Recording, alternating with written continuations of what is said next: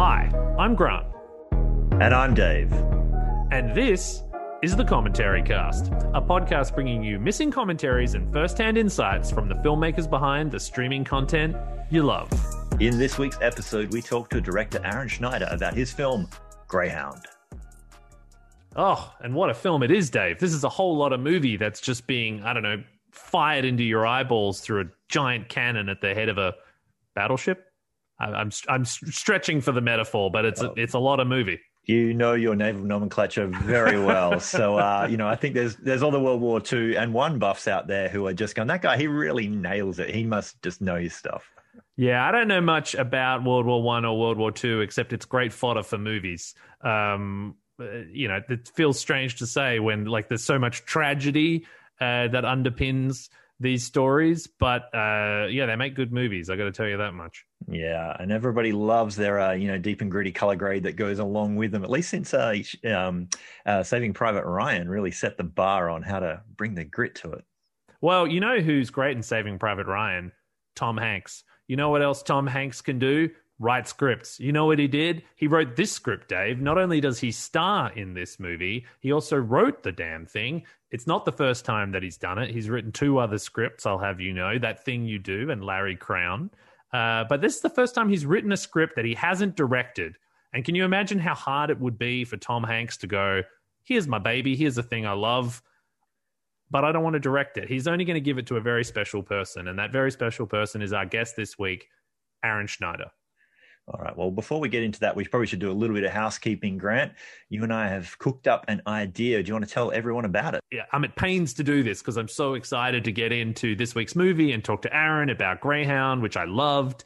But we have an idea that you and I have cooked up, a little secret side project uh, we're going to be interspersing the upcoming episodes with roundtable discussions with Dave, myself, and guest filmmakers in a more Q&A style format where we answer questions from our listeners. And if you're listening, that's you. So you got to play your part in this. You've got to get on the old internet box, the handheld kind, the desktop kind, the laptop kind, and send us an email uh, at info at thecommentary.cast.com, or you can come by our Instagram pages at the commentary cast, at is that you, Dave, at Grant any of the above, uh, and send us your questions about uh, the filmmaking process, how you get into the industry, uh, directing or VFX or whatever takes your fancy, and we'll answer your questions. Heck, go off script like I am right now.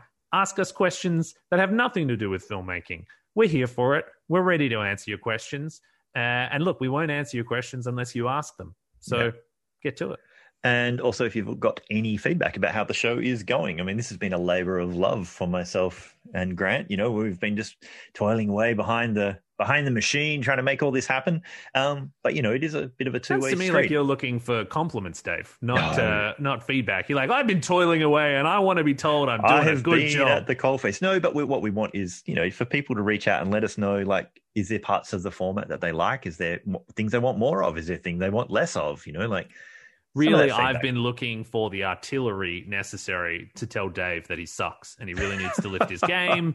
And right now, it's his word versus my word. And we're doing a poll. Who sucks more? Vote now. Info at thecommentary.cast.com. Uh, that's not a battle I want to be part of. But speaking of battles, carry forth, Dave. Tell us about the Battle of the Atlantic. so, this movie is about when a first time Navy commander is assigned to lead an Allied convoy during World War II, he finds himself relentlessly pursued by German U boats as part of the longest, largest, and most complex naval battle in history the Battle of the Atlantic. Yeah, well, if there's one man that can navigate the longest, largest, and most complex naval battle in history, I was going to say Tom Hanks, but I'm going to say Aaron Schneider. That guy has really pulled together an incredible movie here. Uh, and look, let's hear a little snippet from it. Let Let's take a listen to the trailer. Air escort to Greyhound. You will now be out of range of air cover for the next five days. How many crossings does this make? This was my first. I got some. Most likely a U-boat. He's trying to slip under us! Fire! We have a kill. Target's disappeared, sir.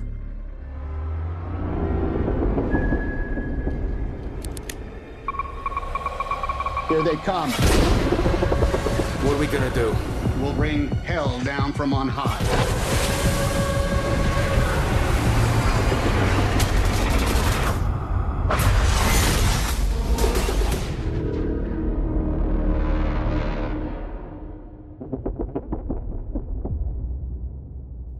Yeah, I mean, look, I, I don't, I, I can't really say that I want to be on one of those ships crossing the ocean with U-boats firing at me. But if I was going to be on any of those ships, I want to be in the one that Tom Hanks is commanding.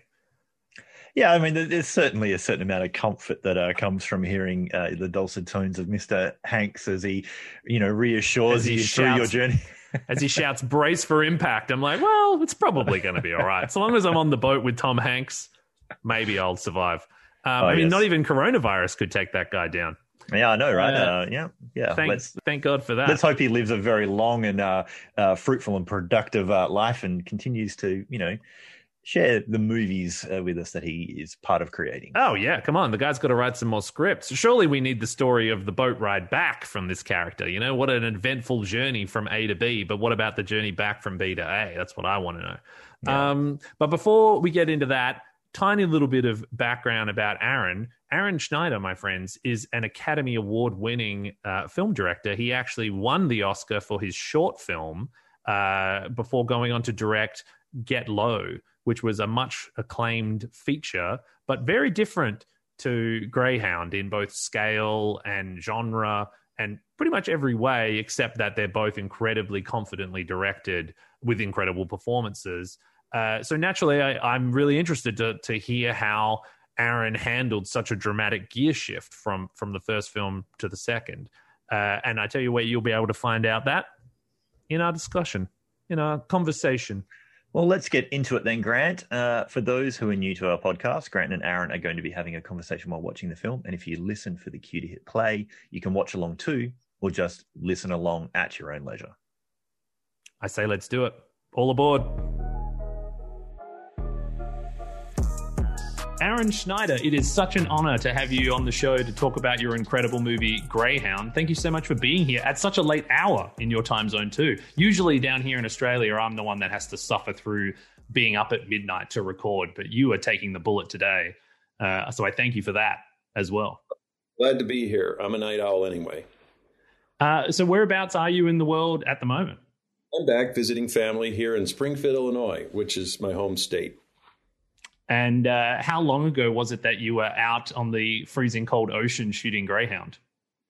Well, uh, I guess that's the big first surprise is that uh, we weren't out on any ocean filming Greyhound. The uh, all the water in Greyhound is digitally created. That is crazy to me. And we're going to get into that and a whole bunch of other things in uh, detail as we sit back and watch this movie together. So I'm going to give everyone at home a second to queue up their uh, streaming service of choice. Although I think this one is exclusively on Apple TV Plus. So if you're not already subscribed, dear listener, get out there, get yourself a membership, uh, sign up, and strap in because we're about to watch Greyhound with director Aaron Schneider. I'm going to hit play in three, two, one. We are away. So a good place to start is usually at the beginning. Uh, how did you get involved with this? It's it's written by Tom Hanks, no less. Stars the man, of course, as well, and I'm guessing is his baby to some extent. Yeah, it was a script that came from my agent, uh, and I read it, and it, it was an unusual read. Uh, as we'll see in the film, it's full of a lot of dialogue that doesn't connect directly to the story playing out underneath it. It's a lot of procedural and uh, technical dialogue. So it was a unique read, and uh, but but but about three or four pages in, I sort of connected with it, saw what Tom was trying to do, create kind of an experiential and completely authentic uh, film with lots of verisimilitude, uh, inside of which you could place all these tactical dilemmas and and get to, and and create a character study to some extent, and um, and just kind of understand this man's story through purely his actions and and the choices he makes and the dilemmas he faces. And I just I kind of clicked and I sent an email to my agent and I said this is super cool.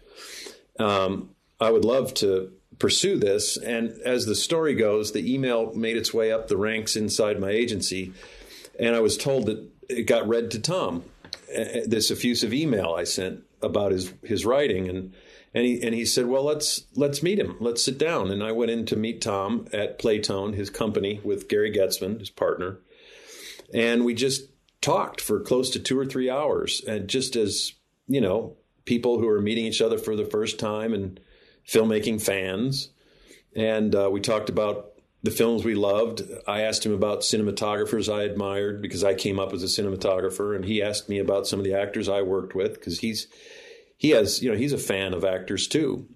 And we just clicked, and he said, "Well, why don't you come back and meet my partner Gary, and um, you know maybe we should go do this thing." And that's pretty much how it started. That's all it took. One great meeting between you guys, not, you know, uh, an in depth pitch for how on earth you were going to pull off something this technically complicated. That's the faith that Tom Hanks had in you from meeting one.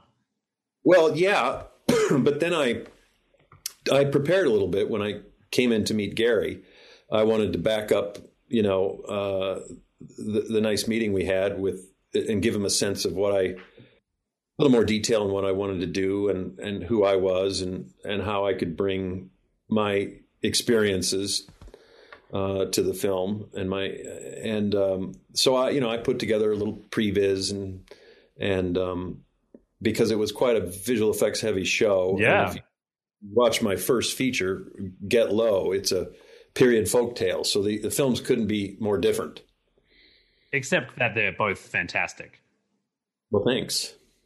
But you're not wrong. Like the, the set of challenges that you face heading out to sea, so to speak, if only metaphorically, with this one are very different to the ones you would have faced with Get Low. So I'm interested, like, what does that animatic look like? And is that, yeah, how comprehensive could that be to tackle a movie that is almost entirely one big magic trick of kind of performance and VFX intertwined?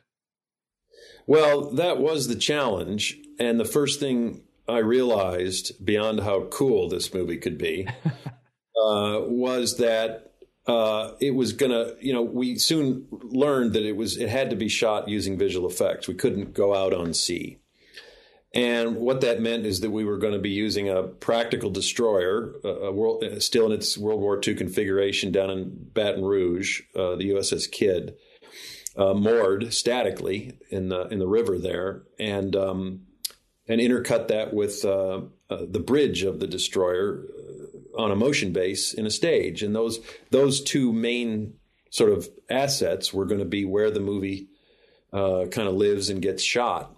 Um, because it is a movie kind of you know it's a captain and you know it's a cowboy and his horse. That's really what the movie's about. Um, but the indians so to speak or you know everything that is going on around um, the character of Krause that tom plays in the film is out on the water and creating tactical dilemmas and and and creating the the sort of naval drama that tests this character through this sort of 48 hour trial by fire as a first time captain.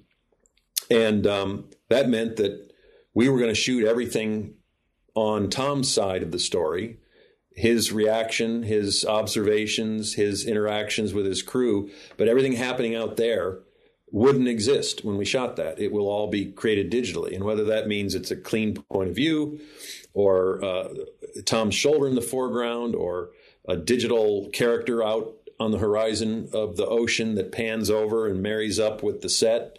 You know, it's it, it it's the the potential is is infinite. Um, and you begin to realize then, oh my gosh, if it's a story about a character engaging with all this virtual drama, don't I need to know what that is before I can call action? Yeah.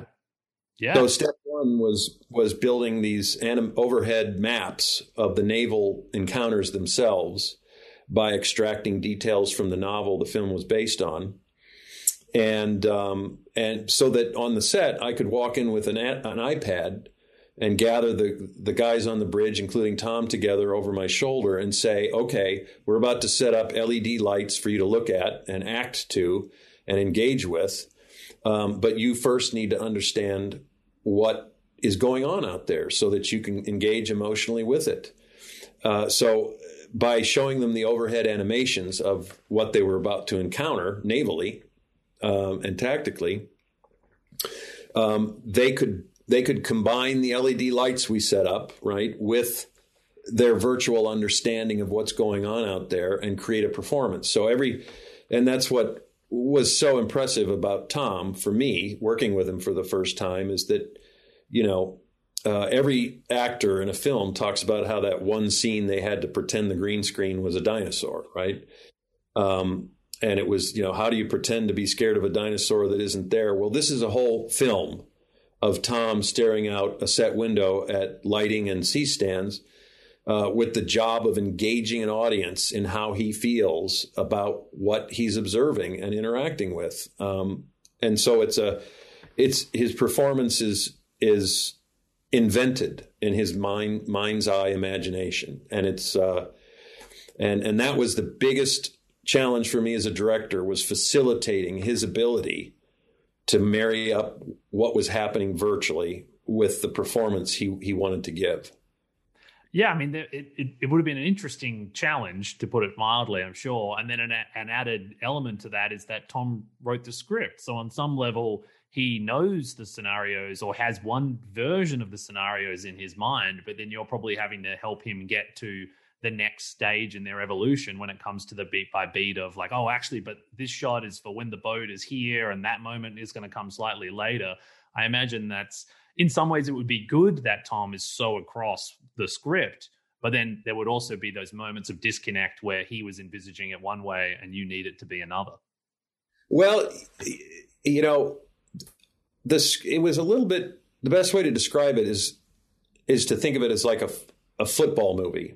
When you read a screenplay about a football movie, you, you talk about the hike, the dropping back, and the, the, the offense trying to muscle through the, the front line and the receivers. There's one that's not open. There's one that's, you know, I got to find somebody who's open. And you, um, and you hit the, you know, a screenwriter hits the dramatic beats of that that are crucial for the audience that make a football game dramatic, right? But a director needs more than that. You have to have a play and you have to decide how far out the receivers are going to go and how blocked this receiver is and, and how open this guy is. And, and if you, you know, and when you're starting to design shots, you, you have to know every detail of the play and you have to position the players on the field or you don't have a scene.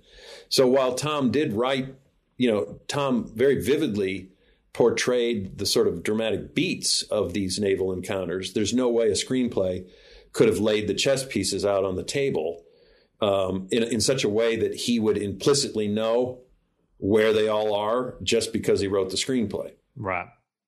And that, and so filling out that detail and making sure that that uh, that kind of mental gymnastic doesn't get in his way was was you know the, the main technical challenge on a daily basis.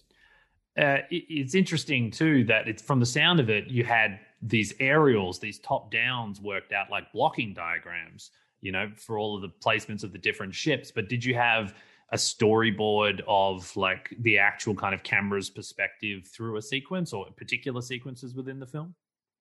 It, there was a there's a variation of you know had we had the time and the budget we needed uh, or that we wanted rather um, i would have tried to pre-visualize the whole movie because of course production needs those kinds of pre-visualizations to determine budget and how much visual effects you know because this was a relatively low budget movie this we shot this in 35 days wow and it's i think it nets out somewhere around $35 million. And wow. um, it's kind of an indie action film, uh, contained, you know, as, as we'll see here in the film, contained and centered on the bridge of a destroyer, but still, you know, kind of complex for its budget. It and is so, an interesting contradiction, isn't it? The, the claustrophobia of it, but inherently you're in the most wide open spaces that the planet has on offer. Yeah, and um, and, and and Tom very early on embraced that. We were talking about what kind of windows we wanted because there there are destroyers with a more open view to the water, but we kind of loved the idea that we had both a submarine movie when we were in the pilot house and we had a and we had a ship movie when we were on out on the bridge, right? You could go from this claustrophobia to this expansive horizon just by stepping out a door. And that contrast ended up being fun to play with. Yeah. Yeah, it changes the visual language of it, you know, in a way that's very refreshing. If if you had big windows in every corner of the, the, the quarters that they're in at the moment, yeah, it would look much the same in here as it does outside. So I think that's a, a nice way to mix it up. Yeah.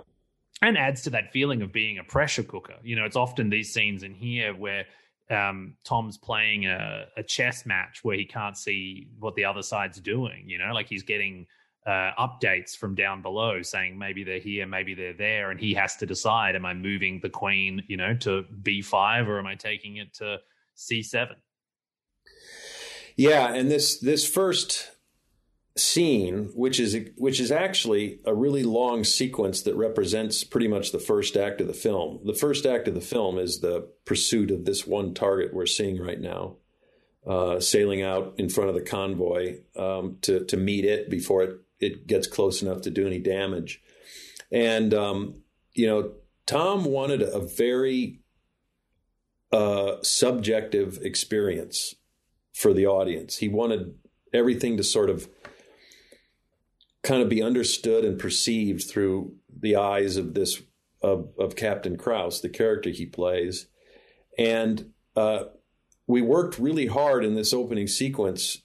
You always hear people say talk about Jaws and how the, the shark the shark was scarier when you you know when you don't even see him, and um, the challenge here in the opening sequence was that other than this, ironically, this shot we're seeing right there, um, he he closes in on and attacks this U-boat, uh, and we don't see it.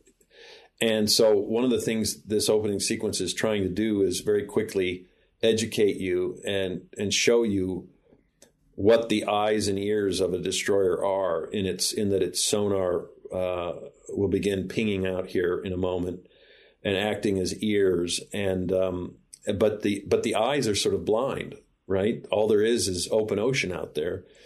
And it becomes a game of cat and mouse, a very unique game of cat and mouse where your mouse is underwater. Yeah. And unlike a, a cops and robbers scene where you can chase, you know, you, you can you can see you can see the cop car go around the corner and then you can cut and see the robbers, you know, and you can cut through the cop's windshield, uh, shoot out the front of the cop's windshield and see the robbers take a left, right? then you see the cops take a left. Well, that option didn't exist with an underwater mouse.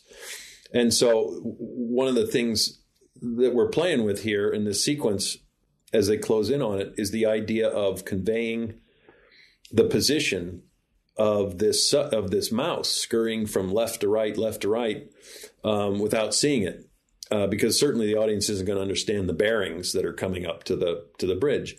So we we used um, we used uh, Tom's body language as he closes in. In a minute here, you'll start to see. Well, we're not quite there yet, but you'll start to see when they close in and get closer that that as he gets a report that the sub has shifted from one side of the bow to the other, his body language is moving from port to starboard along with the sub, so that as as a kind of end in for the submarine itself, yeah. Connection to his target um, when he hears it's moved to the right of his bow, he physically moves to the starboard window. Yeah. And then he gets the opposite and he moves to the port window. And and I and hopefully the body language stands in for the target they're chasing and the audience can somehow kind of imbibe what's going on underwater without actually seeing it. Well, it is that like uncertainty, like you really put in his shoes, right? Like that is the captain's dilemma in this situation. You know the threat is real, but you don't know where it is. So I think the choice to like not really loop us in on and to leave us in the dark makes it that much more tense and unsettling. Like I think it's it's the facts of the situation, the know the fact that we know that this is a real thing that happened during, you know, the Battle of the Atlantic um, but also Tom's performance making it real. You know, like you look at his face and you know the weight of the world is on his shoulders and all of these men's lives are in his hands. And then the extra kind of secret sauce in that is the music. Like my my biggest memory of this sort of like first part of the movie is this like really drawn out, simmering to boiling kind of music cue that finally boils over um, when the danger is imminent and and you know the fisticuffs between behemoths finally come to pass. Um, yeah, I mean, I, it, it's I, as I reflect on it now, there are so many things going on here, like the blocking of like moving Tom around between all these different spaces and things like that. I don't, I can't even begin to imagine how you would even draw a top down floor plan for all the places that Tom's going to go within this one quote unquote scene. Is this, is this one scene in the script? Or like, how do you even approach shooting something like this? Well, it's one scene or sequence in, with respect to the fact that once upon a time there was a bad guy, you know, 20 miles out in front of your convoy, and you got to go out and deal with it, and yeah. you got to get rid of it. Uh, that's the opening act of the film. That one kind of complete effort, um, and it's sort of meant to introduce you to the language of how things work on the destroyer. Um, give you his point of view on the challenges of of you know locating one of these U-boats underwater, uh, and sort of arming the audience with the language they need to you know kind of go along with, what's to come. I guess what, what I mean is like, how do you shoot a master? For this scene? Like how like how how far do you take it from start to finish? Like how do you break it up when it's all continuous action and you know he could step across the threshold of a doorway mid in the middle of one line and I'm, I assume you shot some of it on the Kidd and some of it on the stage. Um, yeah, I mean it's it would have been a real jigsaw puzzle to to shoot this stuff. Well, yes. Uh, well, let me let me see if I can address that. Uh, it's, it's a magic that's not even understood in retrospect. Well, I can. It's a cool question to ask because I've watched movies and gone, "How the hell do you even start with something like that?" Right? Um, but you know, there's an answer.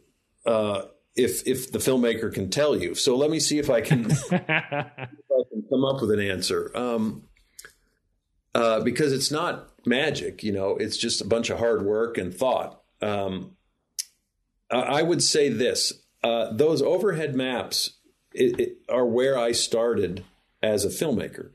I started up in the air over the battle uh, with an understanding of the tactical scenario that, that the character I'm shooting is in.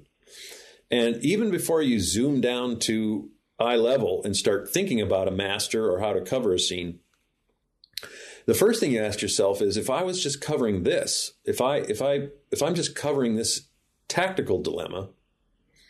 Uh, how would I cover it? What side of the stage line would I be on? You know, what are the main beats? Uh, like, you know, um, what are the, what are the dramatic moments in the tactical drama of what's going on, and where would I be if I was just shooting that story? And I'd be, oh, I'd be over here, and I'd see the ship turn this way, and I would, you know, and the I can imagine the sub underwater, and you sort of build a mind's eye understanding of the macro of the naval engagement, right?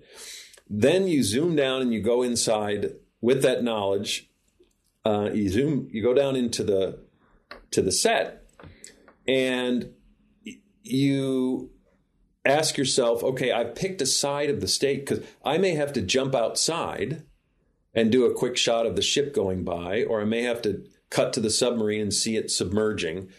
Um, you know, the battles get more complicated later. This is a bad example of you know high to low, but but in general, you decide what side of the stage line you want to be on for the naval engagement. Then you go stand on that side inside the pilot house so that anything you shoot inside the pilot house will organically fit from a filmmaking standpoint, you know, technical standpoint, stage line. Yeah. Because stage line became super important because you don't have any backgrounds or orientation in any of this stuff to to help the, an audience understand. So you have to be really religious about stage line. So I'd pick a line, a side of the line up top in my imaginary God's eye view, and then I'd drop down inside and look at the rehearsal from that side of the naval engagement.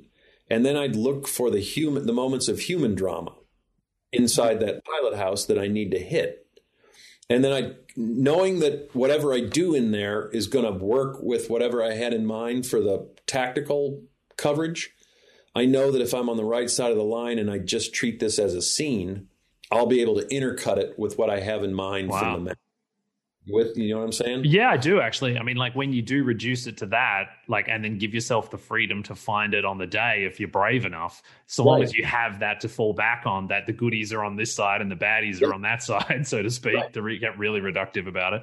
Uh, I'll, I can make it all work. It's interesting to know that's where you start, and it's telling too to hear you say some of the rest of it I work out when I see the rehearsal because that was part of the, you know, the just the problem being so large. Uh, if you look at it as a, whole, you know, Tom's moving around those spaces, the inside, outside, this corner, that corner, like so constantly until you then, you know, really want to lean into the drama of him staying stationary and scanning the horizon or something.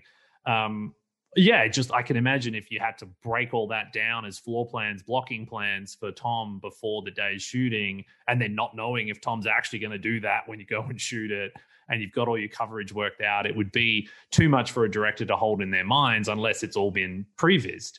And it sounds like maybe you've got the the God's Eye worked out, and then you work out the drama and you cover the drama from the right side of the line uh, and sort of yeah, you're treating this stuff more as drama, even though uh, human drama, even though the stakes are so bombastic, and and and it quickly vacillates between being a massive action VFX spectacular to being a really intimate story about trust and respect between crewmates and uh, Tom's own self doubt about whether or not he's up to this task, Right. or as we're seeing on screen here now, dealing with the ramifications. You know. Right. And and you discover and and, and it's funny because I started in television as a cinematographer and you get to the set at 7 a.m. and the pages come off the presses and nobody, you know, there's no time to and you get about after the actors rehearse and you try to corral them and encourage them in a direction that'll make your life easier and then they make their choices and then they go to the makeup trailer and then you've got this wacky five to ten minute conversation with the director who's been hired for that episode on how you're going to cover this scene and then you've got about 30 minutes to light before the actors come out of the trailer and then you've got to execute the plan boom boom boom boom boom and that's how i came up as a cinematographer and it teaches you to um, to think fast and think creatively and it allows the actors to be a part of that um, process uh, of, of you know sometimes you're say go over to that window please That's where the light is. Come on, you're Yeah. in the shadow here. Or if you cross the room you're going to add 10 minutes to my lighting uh, problems. Um, Yeah. and and you have your little sort of battle of, of wits and desire uh, in the rehearsal and then it lands and they go to the trailer and you're like okay here we go. Let's do this this this this. And and it's it's a fun way to work um, and it's necessary in television. And um, and without you know who would want to previs a bunch of you know close-ups inside a destroyer uh, and who would want to then force actors um, to then you know walk from this thingy to this light? And you know there's no room for them to work the way they're used to working. So in starting big uh, starting up high and getting a sense of what the story is from a god's eye point of view and where i want to be to tell that story and then dropping down inside uh, knowing that I, that anything I do from this side of the line will or inherently mix with my plans for what's going to come later in post, right? Uh, gives you the freedom to say, do what you want, and as long as I can keep everything on the side of the line and all the eye lines marrying up with what I have in mind for the tactical dilemma, there's a degree of freedom for everybody, including the cinematographer and the actors. And it freaked out, you know, it freaked out some, Everybody. some of the producers. They're like, you know, and and in fact, you know, look, you, you're responsible to an AD for a shot list so that he can help move the day along. So Yeah. I would, I would uh, create shot lists that represented, you know, a coverage plan, um, so that you got a sense of what you had to accomplish each day. But I, but I also left uh, room for us to treat the interior of this pilot house like you would one of those TV sets that I used to attack at 7 a.m. in the morning every day. Can I ask? I mean, we like to get technical because I think a number of our listeners are, you know, people in the industry or or aspire to be. how how do you um, light a set like this? You know, like are walls flying away to be able to um, give you enough space to get the camera and your lights? Are you lighting it just with practicals? Is it being lit just from outside the space, barring those um, warmer tungsten fixtures that we're seeing on screen now? And one last question: Is it all one camera or is it multiple cameras sometimes? Oh, inside this pilot house, there's only room for one camera. There's barely room for one camera, let alone Right. two. But to answer your lighting question, our cinematographer Shelly Johnson and I are cut from the same cloth in terms of our taste, and that's why I hired him. I, I really admired his work, and um, and we knew each other because we were both members of the American Society of Cinematographers. So we'd run in, into each other at cinematography events and whatnot. Uh, this is back before I shifted from cinematography to directing, and um, uh, we wanted a very it, because it was a naval drama and not a, you know an Avengers movie where you can uh, where you can you can have a degree of stylization in the effects in the world you're creating because the world is so big to begin with you know big and stylized to begin with. You, you can't as soon as you start stylizing a World War II Tom Hanks movie, you, you know, you're into, you know, uh, we wanted this to feel because it was experiential. It was about dropping people into what it was really like. We barred any sense of stylization at all, and we're heading and wanted absolute photorealism. Um, and that's reflected in the visual effects photography as well. In that I spent a lot of time in pre-production. Um, I'm a visual effects, self-taught visual effects artist, and do a lot of previs myself. And and I found a way. Uh, I found a plugin that I could port into Autodesk Maya that would float ships in a physically accurate way Oh wow! in a digital environment. And so, what I was striving to do was, uh, you know, just kind of convince myself that I could recreate the feeling of open ocean photography as if I went out and shot this on the water. Yeah, If I could recreate the chaos of open ocean photography in a digital environment, I might have a shot at creating visual effects completely 100% digital footage that felt like you know that great footage you see on YouTube where one World War II destroyer is shooting across the water to another one and you get that sense that this is this is real this is authentic. And so all the visual effects you know notwithstanding the coverage of Tom on the ship everything you see has that sense of hopefully has that sense of being out there really on the ocean shooting these kinds of shots so the camera could never do any crazy stuff flying through windows or it couldn't betray the speed of a helicopter that would have been hovering or flying. It couldn't uh, be closer to the ship with a wide lens than would would have been safe if you were shooting it ship to ship. All these little subtec- sub subliminal things that give away that oh you know what? This looks real but this shot you could never do a shot like this. This, you know, this digital. We we just threw all that out the window. And the same went for the photography. Shelly we didn't shoot green screen out our uh, out this set. Uh, Shelly surrounded the whole set with a white cyc with uh, programmable and dimmable lights and created a different time of day vibe for every section of the script and pre-programmed them as a starting point so that when we, when it all came together you would get a sense of time passage in different weather and lighting conditions Did you key the? Was it a Luma key on the on the white, or is it you actually used right? Yeah, yeah, it works great. The last thing you want is green spill bouncing around this because metal that set. whole, that whole pilot house comes comes alive when soft window light leaks through those portal windows Yeah, And if that was green out there, all you'd have bouncing around inside there would be green uh, spill Nastiness. and nastiness. And so it was all based on widescreen Luma key type stuff, and the effects department did an amazing job. They even resolved with that white backdrop. They even resolved. They they held on to water droplets on the window with these. Yeah, yeah. I, I wondered about that because there are times where yeah, you do see glass, sorry, water on the glass, and even drips falling in front of the windows and things like that, uh, which I thought was a rather nice detail. Uh, so crazy to to to think that they're able to keep all of that stuff and and the more you think about it necessary because uh, there would have been no other way to do it when so much of your movie is filmed against those windows Right. So you you pour you, you know you recreate reality, a large, soft, expansive wraparound source out the windows, and you just let the light penetrate and do what it does in reality, and you get photorealism. And so, no fixtures inside, no sneaky little sky panels in the roof or anything like that. It really was just light from the windows and light from the fixtures built into the set.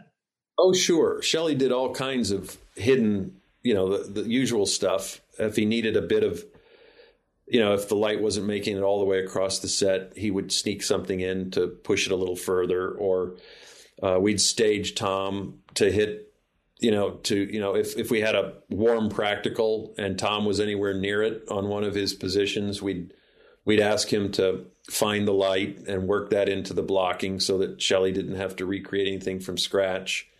Um, like I said, the same as those tricks I was talking about in during a, a rehearsal in the morning, where you're trying to save yourself some time and and um, you know the actor can light himself or herself yeah. in cases help us out with the lighting too. Uh, you mentioned before, like the veracity of being uh, in the outside world with the elements at play and the movement of the ship and all that sort of stuff. One of those things is the snow that we're sort of, well, the ice, I should say, that we're seeing kind of so beautifully rendered on the on the ship here. Um, were those sorts of details in the script, or was that something that you were always looking for opportunities to to add to it, like the ocean spray, the rain, the ice? Yeah, they they were all those details. Of course, my job was to portray them and and run with them, but all those details, faulty ra- radar, uh, uh, you know, he's about to. Uh, uh, maybe it's come and gone. I think it has, but his windows freeze over, and there's a Yeah. beat of dialogue where he he says, "I got to see out these windows," and and his his uh, maintenance man says, "They're not. It's not electrical. They're frozen." You know, and get some water, not boiling, you know, and swab the windows. I got to see out this damn thing. And so that's a that's a written beat. And so you say to yourself, okay. And then his his um, XO uh, walks in and says, you know, the ship's freezing up. I, I got to get the steam hoses to keep the depth charges free. And so you see that in the script, and you it, you naturally say, okay, when he walks outside in this sequence, I've got to portray a particularly harsh three hour period where the temperature drops and the ship is frozen. You know, and then I got to figure out what the next time cut is in the script so that if I so that I don't have to maintain all that ice for the rest of the movie, right? Yeah. Um, and so you know the details are written into the story, and then your job as direct to director is to sort of dramatize it visually. And and kind of j- juggle the what's great for the movie versus what's great for the production you know? It's like it might well be great for the ship to be frozen through the whole movie but it's not practical. It costs us in- time that could be better spent you know making more of the drama or the action or these other things that are important too. So that's interesting to hear you say you know you you've got to study the script and go okay how long can i maintain this? When can i cut this out of my life? Um, that's yeah. interesting. You want to hear a, a funny, funny, funniest story? Uh, that scene we just passed, where he comes out because the windows have frozen up, and he said, "You know, I can swab the windows for you." And he says, "You know, use warm water, not boiling."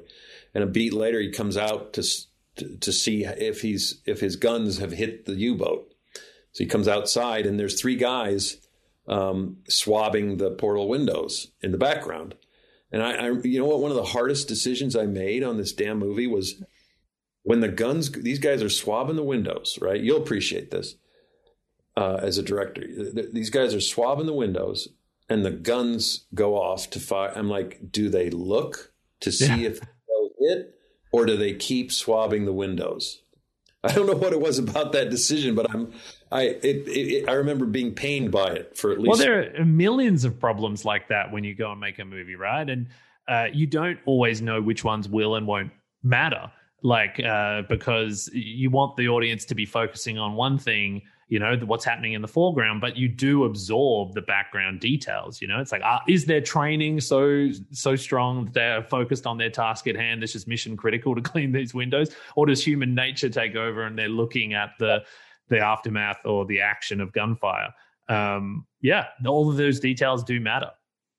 It's a good maybe it's a good example of of the unique challenge of this movie because you tend to focus on whatever the movie needs. And this is a movie that follows a, a captain through his pilot house for, you know, 90 minutes.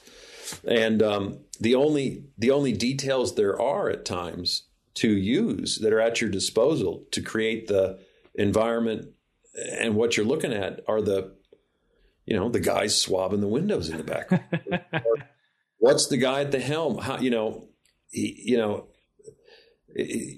people start people's eyes are going to be exploring every nook and cranny of this pilot house and every guy in there for 90 minutes. and so how much attention do you pay to the guys swabbing the windows because people are going to look at them, right? It's not and and if you and it's also part of the experiential factor. Um, if you feel at the end of the movie like these guys work their asses off to keep the ship afloat, keep the convoys safe, then swabbing those windows is is part of your it's story. Part of that, absolutely. Yeah, it's definitely like you know part of the experience of watching this film is being dropped into a reality with so much veracity. You know that it's transportative. Like the the the fact that the dialogue is period accurate accurate accurate and you know um true to military form or whatever is part of what immerses you in it. The fact that it was filmed on a real ship from the period, the wardrobe's right, you know. Uh, again, those all of those little details are part of why you're here watching this movie in the first place because you want to be transported to another place in time and feel all of the the hardships that went with that. You know, faulty equipment, the elements, um, and the uncertainty of like where the enemy is, imminent danger that you know these guys could be attacked, uh, you could get caught in the crossfire from your own ships, bullets bouncing off the water. Like it's all of those details that us people who are blessed with a modern normal life don't have to contend with. You know, the joy to use probably the wrong adjective of watching this movie is to realize what these people actually went through. And again, so swabbing windows is is part of that. Well, it's also, you know, if you're trying to create, if you're trying to transport people into a world, and if you're making a movie where that world is so much a part of the experience itself and the narrative, um, you you trying to create texture in a movie is is hard because movies get built on a shot by shot basis you know, you can say before you start shooting a movie, I want it to feel wet. um, I want it to feel cold. I want it to, I want you to, I, you, I want to see how hard it was to move on the decks of this. You know, you can yeah. say these things about what you want the film to feel like. But, you know, now you're on the set and you lined up your camera and you're like, okay, so what do I do in this shot to make it feel wet? What do I do in this shot make it feel like these guys are working it. You know, it's intangible. How do you build that one shot at a time? Yeah. And and so and the and the only answer I could come up with is is make sure those guys that are swabbing the windows feel right, you know? Yeah. Uh, I I think it's so fascinating, you know, like all of these these de- period accurate details that are in the in this movie, like these decoys. You know, the the fact that our protagonists on the boat haven't really encountered them before, right? Like they're in the middle of this sequence now where they're partly being led astray by this decoy, but they don't know that that's really a thing, or at least not everybody on the crew does. And it's only in the aftermath that that concept's kind of explained. I love that that feeling that everybody is um, working it out as they go along, including the captain, right? That's kind of the point of the whole thing. Like he's been doing this a long time, but he's never actually seen conflict before. Um, and he's just trying to keep his head above water, so to speak. Yeah, it's just, it, the training is over. Uh, the concept and the thrill of commanding your first uh, destroyer on your first crossing is over, and now it's like the the job is at hand, and and um, and it's interesting you talk about sort of how everyone's learning as they go. And I remember the first time I keyed into how important that was to the film is was in the screenplay. I remember Tom when he first introduced the radar a little bit earlier in the film. He described the insert of the radar by saying, uh, uh, "We see the we see the contact on the radar, and it will make no sense at all when we see it, but it will later." Right. Right. Um, and I remember thinking, I get it. I know, I know what he's doing. Uh, he's trying to, you know, he he wants to stay one step in front of the audience with the education that the film is going to give him about the way things work. He doesn't care. He doesn't care. In fact, he likes the fact that the first time we're going to see this, we have no freaking idea what's going on here because yeah. it puts the audience one step behind Krause, makes him look like he's truly in command and leans the audience into the movie, saying, "Hey, if I'm going to enjoy this, I better pay attention." You well, know, you're thrown bet- in the deep end as well, right? Like it's like, okay, what's going on? You're playing catch up rather than getting ahead.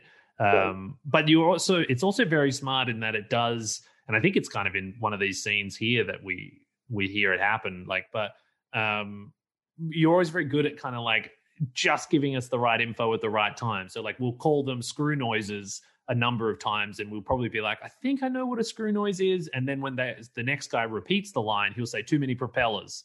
And like we'll go, oh, okay, so I just learned that a screw is a propeller. And like now I'm a little bit more informed. And I too, like the crew on the ship, have been better trained for battle going forward. It's a compromise. Uh, uh, I will say uh, that the first draft of the script did not contain the word propeller. Oh, is that right? Tom's a little too uh, strict on the authenticity. Well, uh, what you just described was something we learned um, as we previewed the film that they that the audience here and there, you know, because if you're going to err on the side of an experience that you know makes people lean in and pay attention, better to err on the side of of too little than too much uh, which is Tom's style of filmmaking and and mine too, uh, pretty much. And so it was a lot easier to add nuggets of information in post production in exactly like that than it was to to try and figure out second guess the audience before we made the film. Yeah. Uh, in other words, we, we started out giving them 100% credit, and we made the film that way. And then we we screened it, and where we thought the audience needed a little more help than we might have given them, we did exactly that. All we need is one line off screen that says propeller instead of screw, and everyone has what they, they need. Yeah. You've got a unique opportunity with this film too, right? With so many voices coming in over the radio. You've got the other ships, Dickie, Eagle, and Harry, and then you've got uh, the ability to be, you know, up in the, the captain's quarters when we're hearing a line coming from the sonar bay or whatever. Uh, and those lines can be whatever you want them to be in post production. Did you change things much, like before the text testing process or after, like just when you got into post production? Uh, nothing out of the ordinary. Um, there's a maybe there's a few moments where Tom's mouth is behind the receiver of his TBS telephone where we needed to slip in a line and because his lips didn't show we could cheat a little extra information in if we thought we needed it. But not too much of that just you know sort of the typical amount. And this insert right here of the of the speaker um, you know you roll off a whole you know 60 seconds of a speaker and you know you can cut it in anywhere you want. You know but but luckily you know the screenplay was crafted with that balance in mind. So it wasn't uh, it wasn't that big of a of a uh, redo. Um, um, the I I want to ask more questions about post production, but I also want to flag how awesome the Grey Wolf's voice is. Yeah. Like it's yeah. just got that perfect uh, mocking kind of holier than thou quality that's pushing pushing the audience's buttons at the same time as pushing Tom's.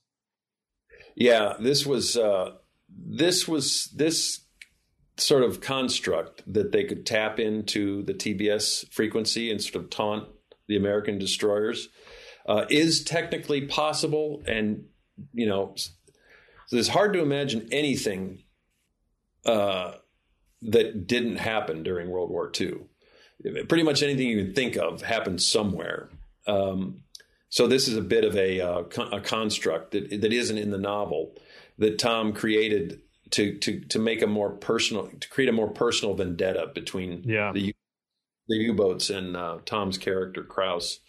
Um, and and uh, you know, so then you, write it in, and then you then you ask your technical advisor, in our case, Dale Dye, you know, uh, what would they do with this T8 switch channels, right? And what would they call those channels? And then our other technical consultant would do some research and throw us a line of dialogue, switch all channels to zebra, execute, you know, and um, and that was a little bit of that was part of the development of the script.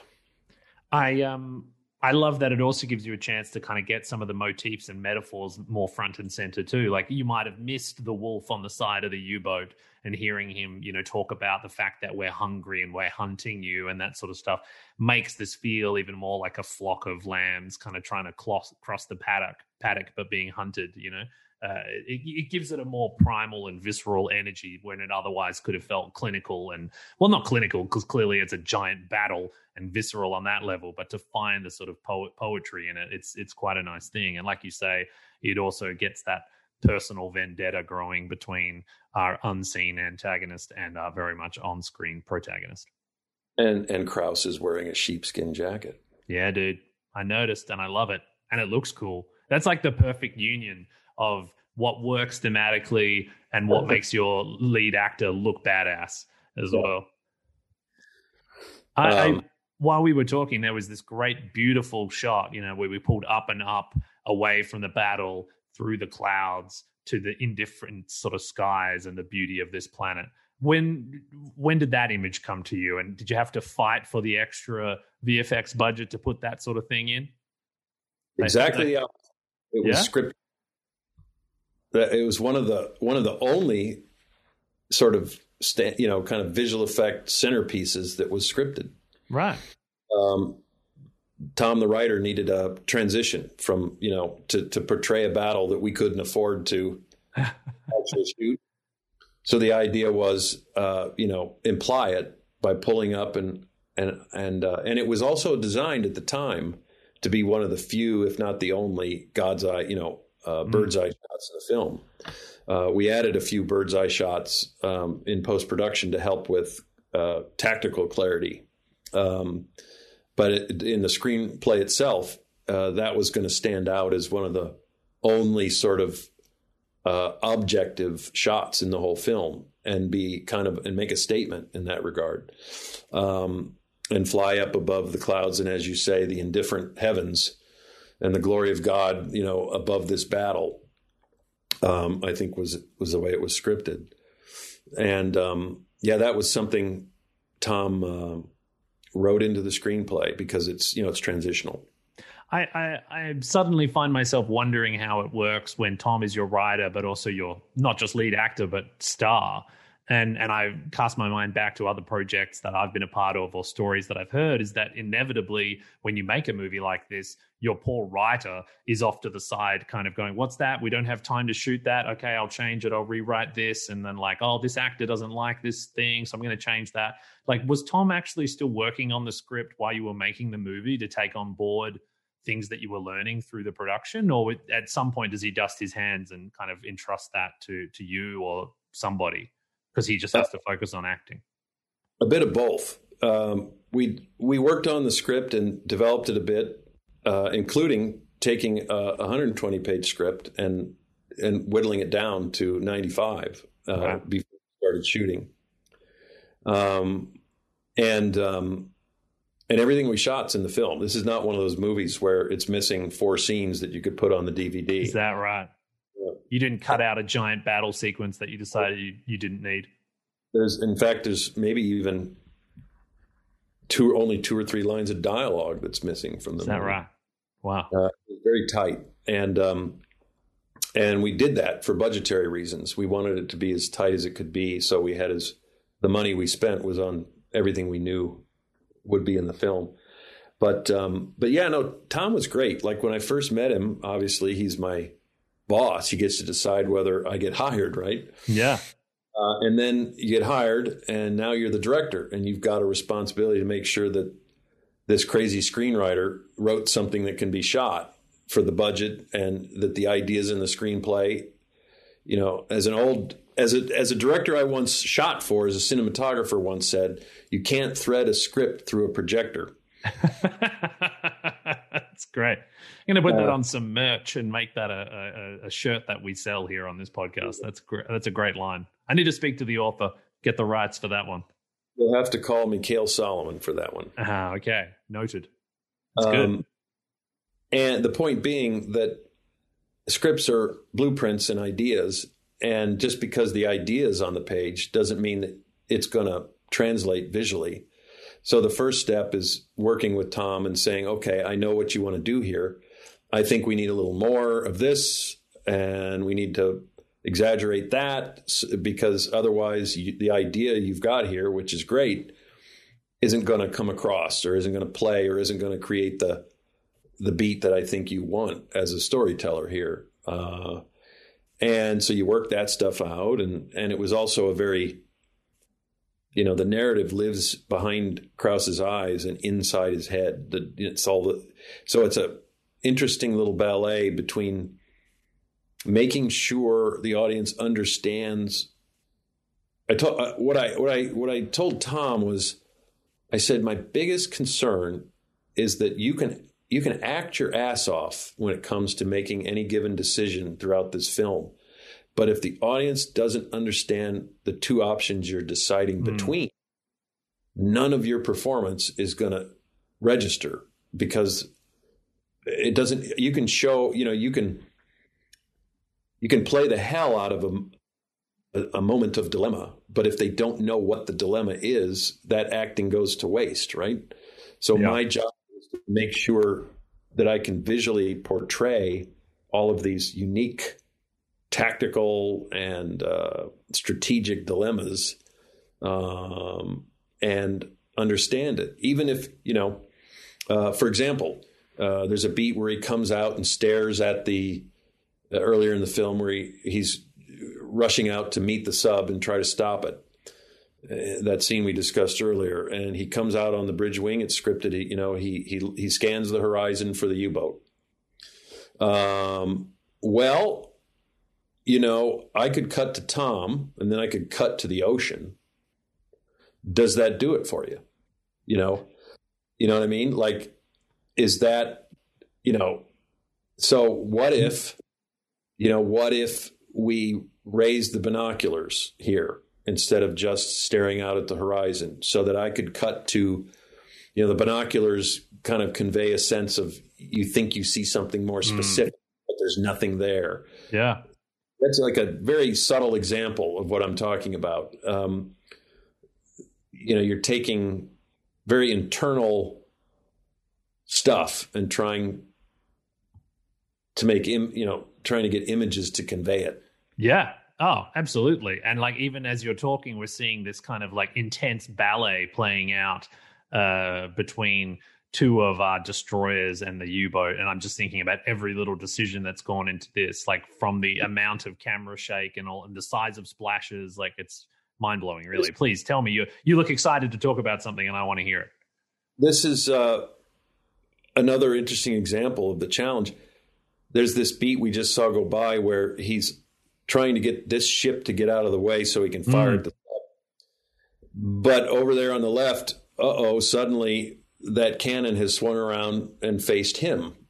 And he's about to get it in the in the port side of his midships. Yeah. And I remember uh, the challenge here being okay, imagine dailies for this. It's just it's Tom, you know, lifting glasses, reacting to A, lifting him again, seeing B, seeing C. There's like all these narrative things happening out there. I got to get, and he's going, come on, come on, get out of the way. All right. So, and so, you know, I've got to tell the story of getting Dicky out of the way so that he can shoot at the sub without hitting Dicky. And so, and you're not, you're not going to have the footage of those submarines. This wasn't pre-visualized. No. So you say to yourself, wow, if I don't get every beat on Tom's side that will connect with the beats out there over the water, I could find myself missing the footage I need on Tom to convey his concern over the ships, you know, and by the way, how many different times am I going to cut to Tom? Yeah. to convey the ships separating, right? I know that sounds silly, but you know, get in the editing room, you're like, yikes, I wish I could cut back to the ship one more time and and slow the amount of time it takes for the ships to part before he can shoot. Yeah. But if I have enough reaction from Tom, if I don't have Tom play out in real time how long those ships are going to take to separate, I don't have the footage I need to come in and and use post viz to create the sequence, and then you run into the trouble like I wanted him to see that the gun was swinging around towards him and react, but his binoculars are over his face. Mm, right. You know how you going to? And so I, I said, you know what? We need one of those beats where you see it and you lower your glasses and give us the reaction, and then pull your glasses back up. Yeah. it's a dramatic cheat, Need to But do it- it. But if I don't do it, I won't have that beat of impending doom I need. Right. And um, then you go back into post and you've got a post viz room in the other side, you know, who's cranking out post viz shots so that you can start marrying up what you imagined it would be and got out of Tom with what it will be on the on the visual effects side. And um, so, you know, you find yourself narrating uh, in a sequence like that to the actor, where you're like, oh, wow. okay, the ships, you know, it's damn it, the ships are too close, you can't fire, and you let him riff on that for a beat, you know, a few seconds, and you're like, okay, it's finally starting to to pull apart, right? You, you're trying, you're using your body language. Come on, come on, and then I, and I then I leave him alone for you know four or five seconds to kind of riff on that idea, and then I'm like, okay, what beat do I need next? Oh, now I need him to notice the crew climbing out of the top of the U-boat and running towards the gun on deck, right? And I'm like, okay, someone's coming out of the the guys are coming down the ladder, right? What are they doing? Where are they going? Oh, they're running towards the front of the U-boat. Uh, But now look back at Dickie. Forget that for a minute, because Oh I've got you know. And then wait a minute. Look back at that gun. What are they doing? Oh shit! They're turning it towards you. You know. So you're you're trying to. You you would never expect an actor to to sit on the set and study a piece of paper that has 10 acting beats in it and say go do those 10 beats Yeah. so the solution ends up being sometimes in an elongated sequence like this sometimes you know you're sort of narrating it so that the actor has real time uh, things to to to to work with But also that they're clearly delineated, right? Yes. Like the, otherwise, they get too compressed and they're not clear and clean. That you can get a- an in and an out point that tells just one bit of story that you Right. can then cut away from. They can become too fluid otherwise. So it's actually it's interesting. Like conducting that way on a movie like this, like is almost necessary. Like even if Tom could remember all of the beats, I imagine that they would kind of blur together a little bit and become one natural performance but that would happen too quickly especially when there isn't anything to be reacting to and there isn't the great score and the great sound design to draw those things out the way that a director will want to you know? Um yeah it sounds like a tough gig for you though but i mean it it, it worked. Yeah, and you know, and back to your earlier question about the screenplay, Tom wrote the sequence, but he can't possibly imagine what I've got in mind, yeah you know, and when I'm going to pull those you know, a movie is so much more visually than the screenplay just by Yeah. definition because you can't pack details into a screenplay like that. So he did not script the um, guys coming out of the conning tower. He scripted the gun suddenly going off. Yeah. But to get the crew to the gun. Yeah. And crew to the gun, I've got to have him react to the crew with the gun. So you're filling in all those blanks and building on the screenplay. And you got, and like you said, you got to make sure that that footage is there or you don't have a sequence. Well, it's interesting because it ends up being the backbone for the entire edit because uh, I think the I think the expectation that the public would have about VFX heavy movies like this, and this is about as VFX heavy as they come, in as much that like almost every shot I'm guessing has VFX in it. Um, you know that, that that stuff would be prevised, and that you're going and you're shooting like little moments to slot into an existing previs. But here you're capturing the performance and then making an edit around that and slotting in the post viz opportunities like but around what you've got from tom. So you kind of really have to have it worked out and then you have to have it from tom. Um, yeah. direct the you direct the virtual world twice. First you direct it in your head so that you can inspire the actor to react to it then you come back to the editing room with and you see what the actor gave gave you as you put it a spine right and the actor's going to give you stuff that you didn't uh, expect. Yeah. That then inspires the post viz process where you, for a second time, direct the submarine again. Um, the so, I can't imagine how. Uh, I mean, it, every director is different, and you know, maybe you have so much self confidence that you knew when you saw the first assembly that you had a hell of a m- movie on your hands. But I could only assume that, given that all first assemblies are quite harrowing, uh, that this must have been a tough movie to watch before you had the great music, before you had the great sound, and before you had every other shot, which was a VFX shot. It's like Tom's at the window looking at something, cut to nothing, then cut back to Tom, and he's reacting to something that we haven't seen yet at that point in the post production process. Like, how did how did you feel when you first saw the assembly? How long was it? And did you have was your editor putting in some post viz cards or something to help you make sense of what you were looking at? Oh, well, that's a lot. I can break it down. I can do the the uh, Aaron to Tom Hanks part by part. How was your reaction to the seeing the first assembly? Uh, it was really hard because uh, we didn't have any sort of advanced communication techniques going on during the um, shooting of the film, and it, and the schedule was so tight that it was wasn't like I could sit down with the editor for an hour every night. Yeah.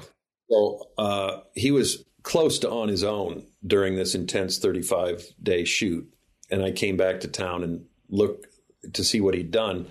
And as you can imagine, um, you know, they bring the editor on with, you know, with enough time, advanced time to create bins and get the room ready, right? So the concept of engaging, I had by that point brought my cinematographer Shelly into this sort of mental inner circle about the virtual world, the maps, the, the you know, and the cinematographer Shelly had to understand it on close to the same level I did in terms of really before we started covering a scene inside the pilot house, the cinematographer had to be up in the sky with me talking about the battle, or he or he couldn't function yeah. as my right hand man on the set at any given moment, right?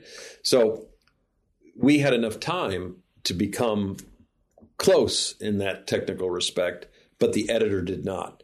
So you can imagine seeing all this footage of Tom, you know, lifting binoculars, and, and, and you, know, you go to the script and you go, "Oh, I guess this is where, you know, the ship's trying to get apart," and I and we haven't opened the post viz room, but there's this really cool um, there's this really cool previs footage that we were playing around with that might work as a stand-in, and of course it doesn't. No. You know, and because it doesn't contain the beat of uh, U-boat people climbing out of a climb, climbing tower, right? And so, but there's going to be. So he, you know, you slot it in there, and then you look at it, and with none of, in, in many cases, with none of this basic narrative information contained in the slug, you know, the scene wasn't there yet. Yeah. So it was, but it was he he did a terrific job with what he had.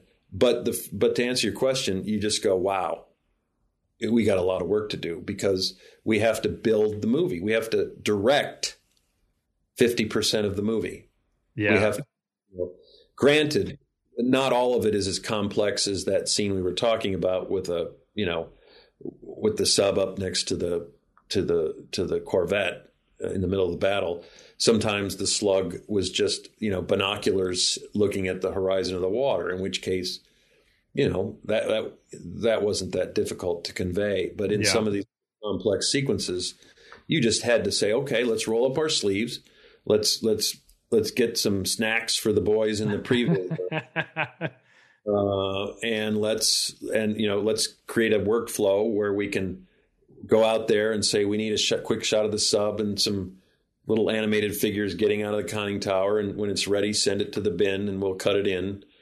And you start building it one lump of clay at a time.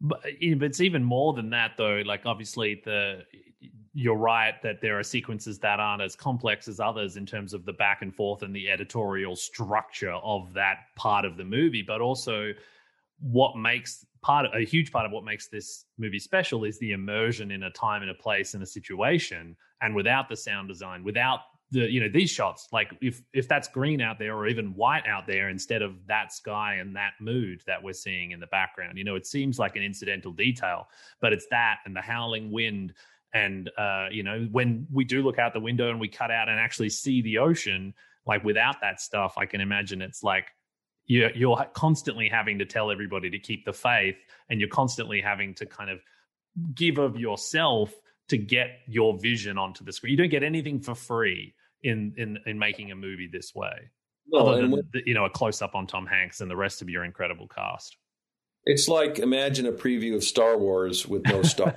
and famously not very good. Like you know it, it's tough. Uh, There's also a legendary story about Gravity, who you know, and the way they they made the movie with a lot of background replacement, right? yeah. So previews did not have the world, quote unquote, world yeah. submerge the audience in. And when you're making a movie that's so much about the world, if the world isn't complete and isn't connecting on an emotional level with an audience, you're just you're sapped of any ability to to understand how they're going to feel about the final experience. So Yeah. yeah, that's a challenge. And what about that when it came to testing? Like, did you find the testing process at all helpful beyond maybe like, oh, we don't know what a screw noise is, so let's add a line about that? Were audiences weighing in on the emotional kind of journey, like pacing or anything like that in a meaningful way when, you know, how could they, given that they're not seeing the finished thing?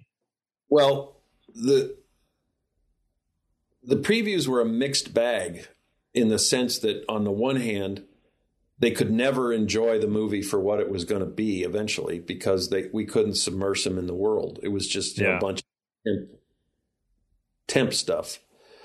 Um, on the other hand, it was encouraging because what they loved about the movie was t- is the way Tom uh, pulled them into it and Yeah. engaged. He's a movie star, you know, he's like a real movie star. They don't, they don't breed him quite that way anymore. and I don't. I'm not sure. You know, I'm not sure if there's two or three actors in the world that could have made Greyhound in that respect because it's just the the weight on Tom's shoulders, the responsibility for connecting the audience with this kind of a movie is just is immense. Well, it's twofold. It's it's the it's the credibility and the performance and bringing the audience along with you, but it's also the self belief through probably an arduous and discombobulating production process, right? Like when you're shouting at him, it's this and then it's that, and then turn left, and then there's a boat there. You know, you could imagine a certain actor throwing up their hands and being like, "I didn't go to RADA for this." Uh, Right. But you know, this is something that Tom's passionate about. Like he's willed this movie into existence because presumably he loves movies like this and what this one could be. So uh, yeah, it's good to have friends on high, I guess, pals on your side through the, the Yeah, well- production process. No question that he knew what he was getting himself into. That's for sure. I'm He- uh, I'm interested to ask about the um the portion of the movie that was shot on the USS Kidd, right? The the real battleship. Like how much of the movie did you shoot there and how do you approach that? Like a shot like this one that we're seeing, which is quite a big part of the ship, but it's listing on like a crazy angle.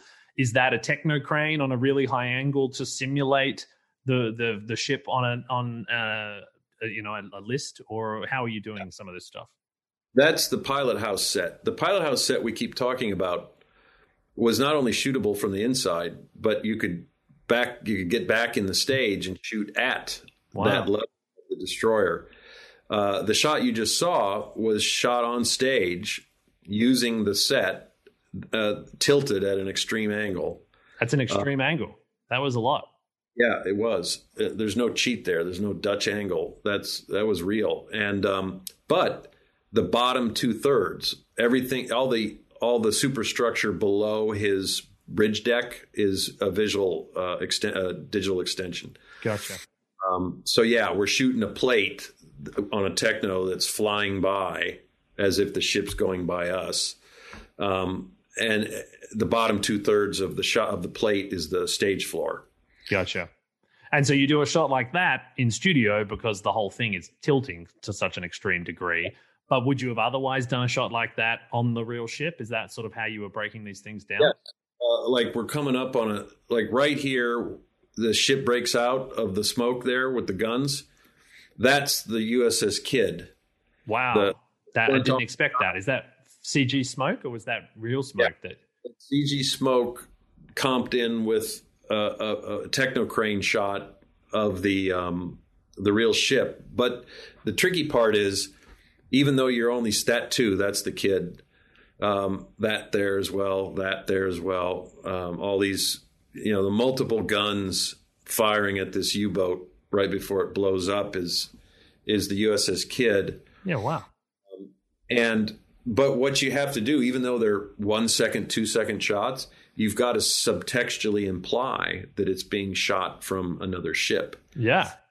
There's another one, and when you do that, when you look at the math, and I, which I was able to do with my with that program I told you would float ships in the digital realm, Yeah. you can actually calculate what the offset of two ships floating beside each other ends up being in terms of this ship goes down while this ship goes up and it creates this speed change right now it wouldn't work if i just put a static camera there because even though the shot's only a second long you still need the feeling of being on the some other ship Yeah. while the two ships are kind of in op- opposing motion.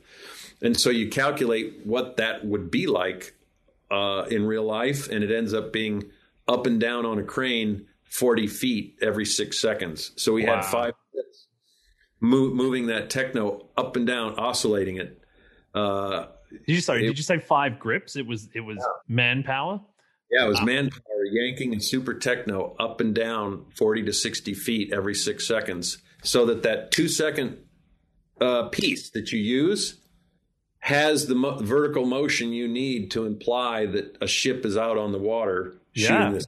Oh, that's done incredibly well. You know, like now I'm learning from the stuff that's shot uh practically but also i'm assuming the stuff that's created digitally especially in that first sequence when we're establishing just how wild the seas are and how powerful the boat the boats are the way that they're like knifing into the the, the chop and then turning and sloshing water across their deck and the impacts of each one of those things is done very very well. And then that's often matched up with handheld work on the ship that has its own kind of movement to it to match. Like how how do you how did you do that was there was there attachments on the camera to give the the camera a bit of shake that was inorganic feeling or was it really just an operator giving Well, it we- a wobble it was uh, it's credit to our operators because the, the the standing order was shoot it like you were shooting it for the first time that Yeah. you're just a documentary cameraman nothing too choreographed uh, don't know that the captain's going to move here until you see him move there so the Yeah. camera's a little bit behind yep. Not too polished uh, or or or all knowing, and um, and then uh, to get everybody in sync, we every shot you see on the interior of this bridge, no matter what sequence it was, we were uh, the motion base on the set was moving in such a rhythm uh, and at such an angle as it would in real life, so that if a scene was on a Beaufort scale of six in terms of ocean height, we had a motion set for that. Or if it was a calmer sea, so that so if you map out all the ocean conditions in your motion base through the film, you pop up the motion you need, and now boom, uh, because that motion base inspires the actors you know, whether they choose to hold on to a set or not, and Yeah. inspire camera operators to be uh, less, you know, had, they can't be quite as finessey Yeah. because holding on for dear life. If you rock the ship the way it's rocked in real life, then both the actors and the camera operators are, are they're method actors. They're, Yeah. you know, You're in it. and you get it for free because you're doing it. That's uh, inspired and expensive, I'm guessing. You know, to to build a set that way, uh, not cheap but necessary. Yeah, our uh, we built our own um, our special effects uh, f- uh, man um, built that motion base pretty much from scratch, and um, and so we owned it, and you know we had only just this one set really on the motion base, so we and and then and then it costs you a little bit in production too because you have to tie it down when you cut, you have to Yeah. undo it, roll, and then uh, there's a little gangplank to get on the set, and then you have to open the drawbridge and close the drawbridge to let people on and off before you start moving it back and forth. And that that kind of wears on the minute by minute production. Yeah. But we got into a groove uh, to where it just became part of the work. Did uh, anybody actually get seasick from your motion based photography? Nobody that admitted it. yeah, that's a that's a recipe for a hazing, I guess. If you if you prove yourself to be the weak stomached man of the, the the crew.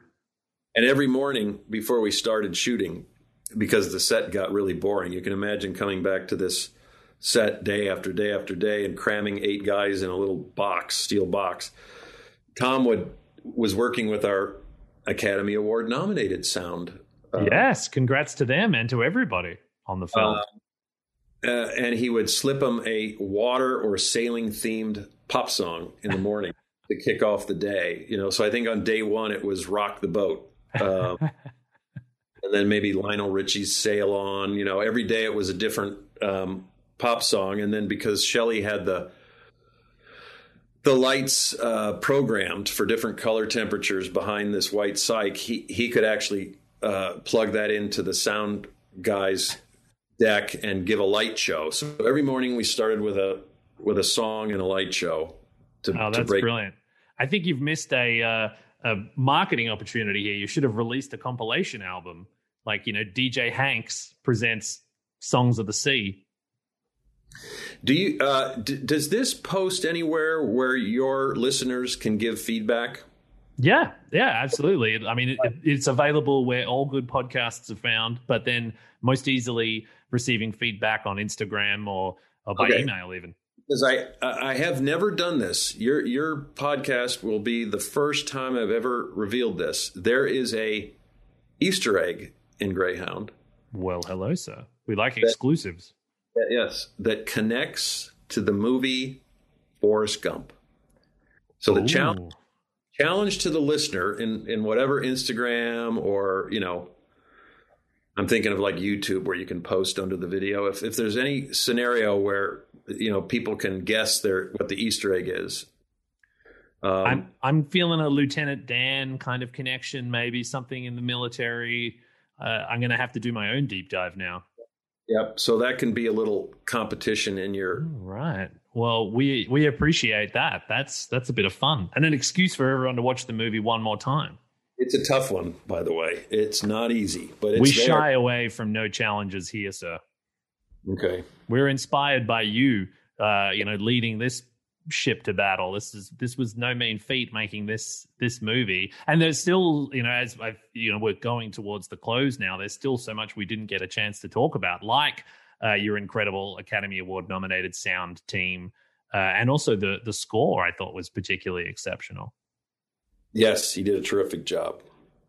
Uh, Had you worked with these guys before, the sound team and the composer? No, they were all they were all uh, uh, uh, you know past collaborators with Gary Goetzman, um, who, as you know, has done all kinds of uh, work in this genre with Band of Brothers and Pacific and and whatnot. Um, so uh, he, you know, when we when it came time to crew up, Gary was a a great resource for the Yeah. kind that needed to make the movie. Did you always kind of know how you wanted the the movie to end, or what sort of feeling you wanted to leave the the audience with as the movie comes to a close? Yes, in fact, um, this is probably my biggest contribution to the script in the sense that that when this is all over with and and he's been relieved of command and this is all added up to such a challenge and a trial by fire and he's performed the way he's performed and he's dealt with what he dealt with and the question for me was what does it all mean? And what, what does it all lead to? And there was so much self-doubt and and so much self-sacrifice.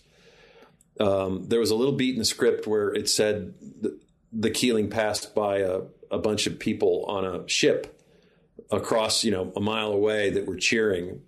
And I, I, I said to Tom, we need to create a moment out of this. Krause leaves the bridge to go to sleep, and and it feels to me like let's touch base with the men he protected that are going to go over and fight World War II on land. Yeah, let's let's hand off the naval sacrifice to the men that were that he was he was shepherding that would go over and free Europe, and and let's tie the whole the whole story of World War II together and let them thank Greyhound and give the captain his you know his rewards for the experience and and sacrifice and uh, fortitude that he showed uh, through the film and and so I worked pretty hard to to kind of make that last beat with the passing troop ship into something that felt like a, a just rewards for mm. a job done. Um, and uh, so I wanted I wanted him to feel as though I wanted him to be recognized by the only people that could, which were his fellow, uh, in this case, soldiers um, that are headed to Europe under his protection, and then put him to bed.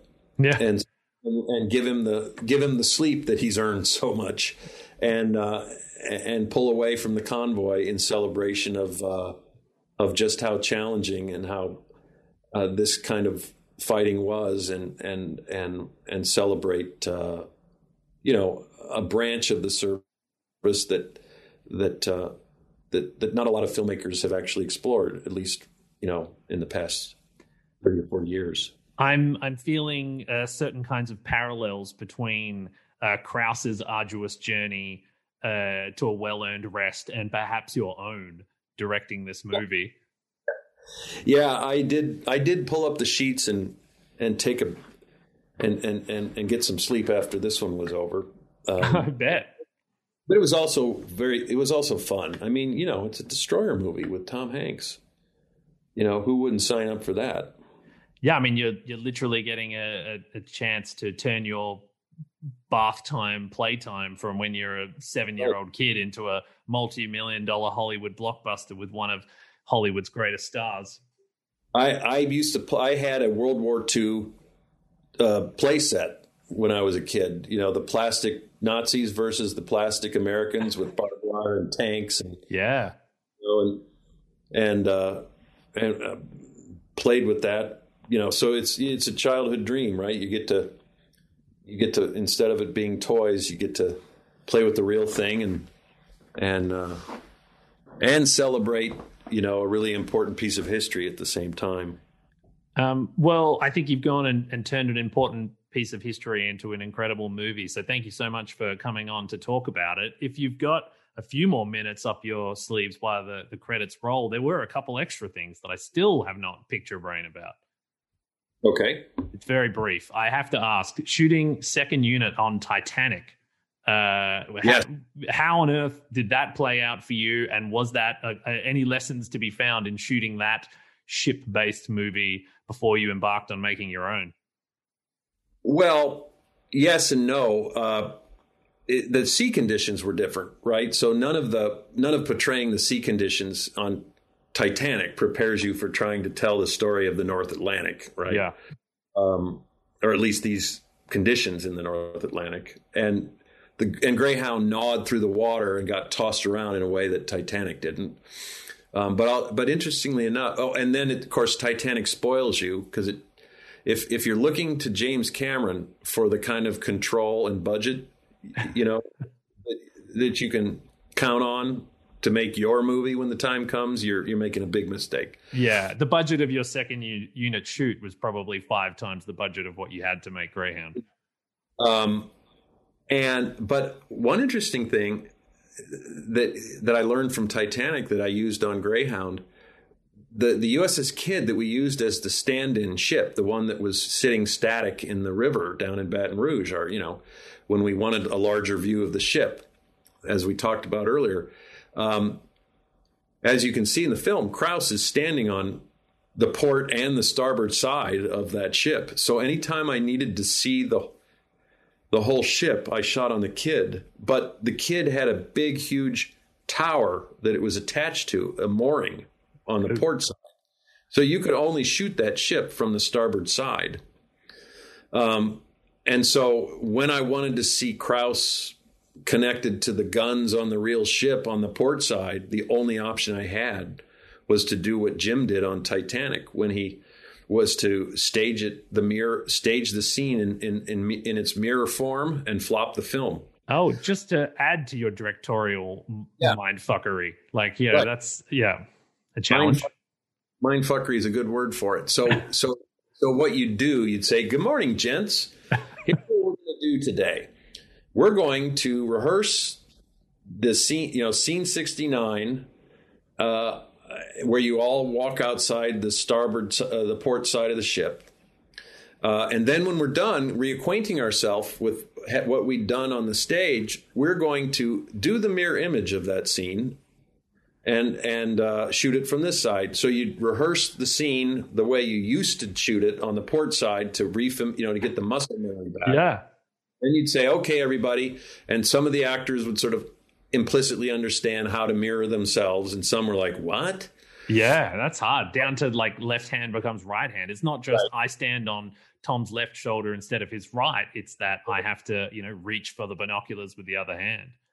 Exactly, and luckily the destroyer itself was symmetrical in that respect. So you know, it wasn't too. There were there's a few things that are you could pick out if you wanted to, but and then then you'd shoot it, and um, and so you know, it not only broke down from what you shot on the stage versus what you shot on the ship, but then there's what you shoot on the ship on its proper side to what you shoot on the ship flopped. Wow. So- well, at least you had a very expensive training ground in the form of Titanic to learn that craft. Right. Yeah, Jim.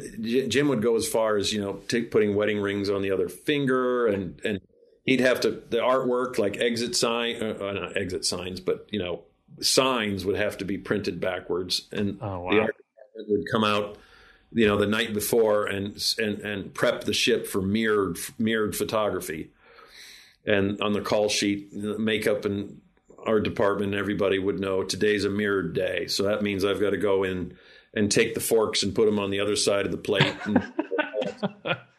And, um, and of course, the reason he did that is because you know his ship was was moored in one position with a view out to an open ocean off the coast. But that only gives you one side of the ship where you can see the empty horizon of the ocean in the background. If Yeah. you want to see the ocean on the other side of the ship, the only way to do it is to shoot that same side of the ship and flop it. Oh man. Uh, non-trivial filmmaking, very, very complex stuff. Uh, how did you get that gig? How did that come your way?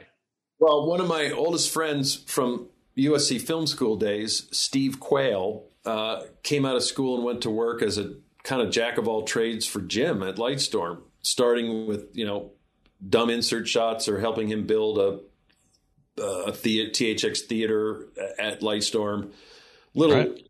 technical odds and ends, and he finally became so invaluable that Jim said, "Why don't you just shoot the second unit for me on Titanic?"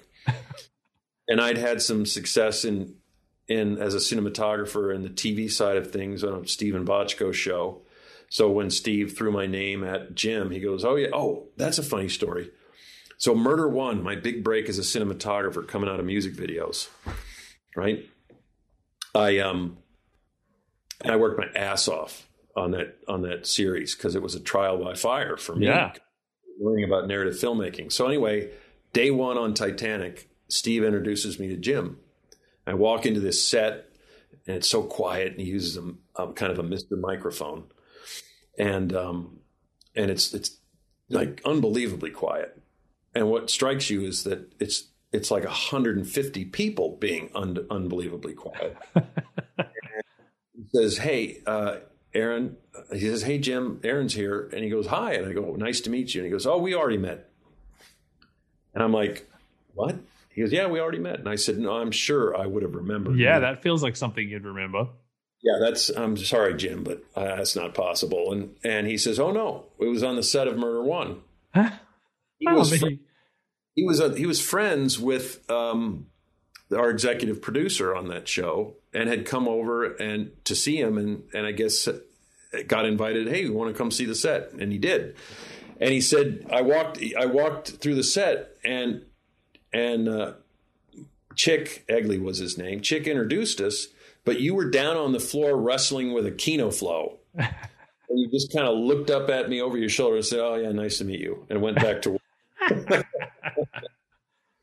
That's I- typical Jim Cameron, though, right? Like nothing slips him by. He's going to remember that and hold that over you. Yeah, and I said, "Oh, geez, I'm sorry." He goes, "Oh no, no, it was great. You were working your ass off, man." He It's goes, a "Well," good sign. he says, "Welcome to Mexico." Now go Uh, shoot so- something. Yeah, so when when my friend Steve pitched me as the second unit DP, that's what he remembered was watching me wrangle that Kino Flo on this on the set, working my ass off, and he said, "Yeah, hire Aaron. He'd be great." Oh man, and that's that's that's a Hollywood story right there, and I appreciate you you sharing it. Uh, my last question was just about being an Oscar winner. Like where where is the Oscar sitting in your in your house? Uh, well, it's on a little table next to the ASC Awards and a Spirit Award. Little, it's, just making all of the other awards feel inadequate. Just like you know, lording over them, standing proud as a golden statue does. you say that because I had to decide how to put them there, and I, the only thing I come up with is like the other wards is sort of a backdrop. um, but yeah, no, it's it's fun. They they're sitting out there, and they're a nice reminder of of good times and hard work, and and a lot of people besides me getting their just rewards for their hard work. And but it was it was quite a thing. Um, you know, did the whole the whole bit. You know, sitting in the auditorium, getting your name called, going up on Wow. stage, and all the parties. Because the Oscar, uh, it, it's it's the one opportunity in your life as just a regular old filmmaker where you get to be a star. You Yeah. can get it. All you got to do. They don't know who you are, but if you hold the Oscar up, you go right into the party. Right. oh yeah. Um, I've often thought, you know, I wonder if I know where this is going, and I love it. if I unscrewed the plate. You wouldn't even have to, would you?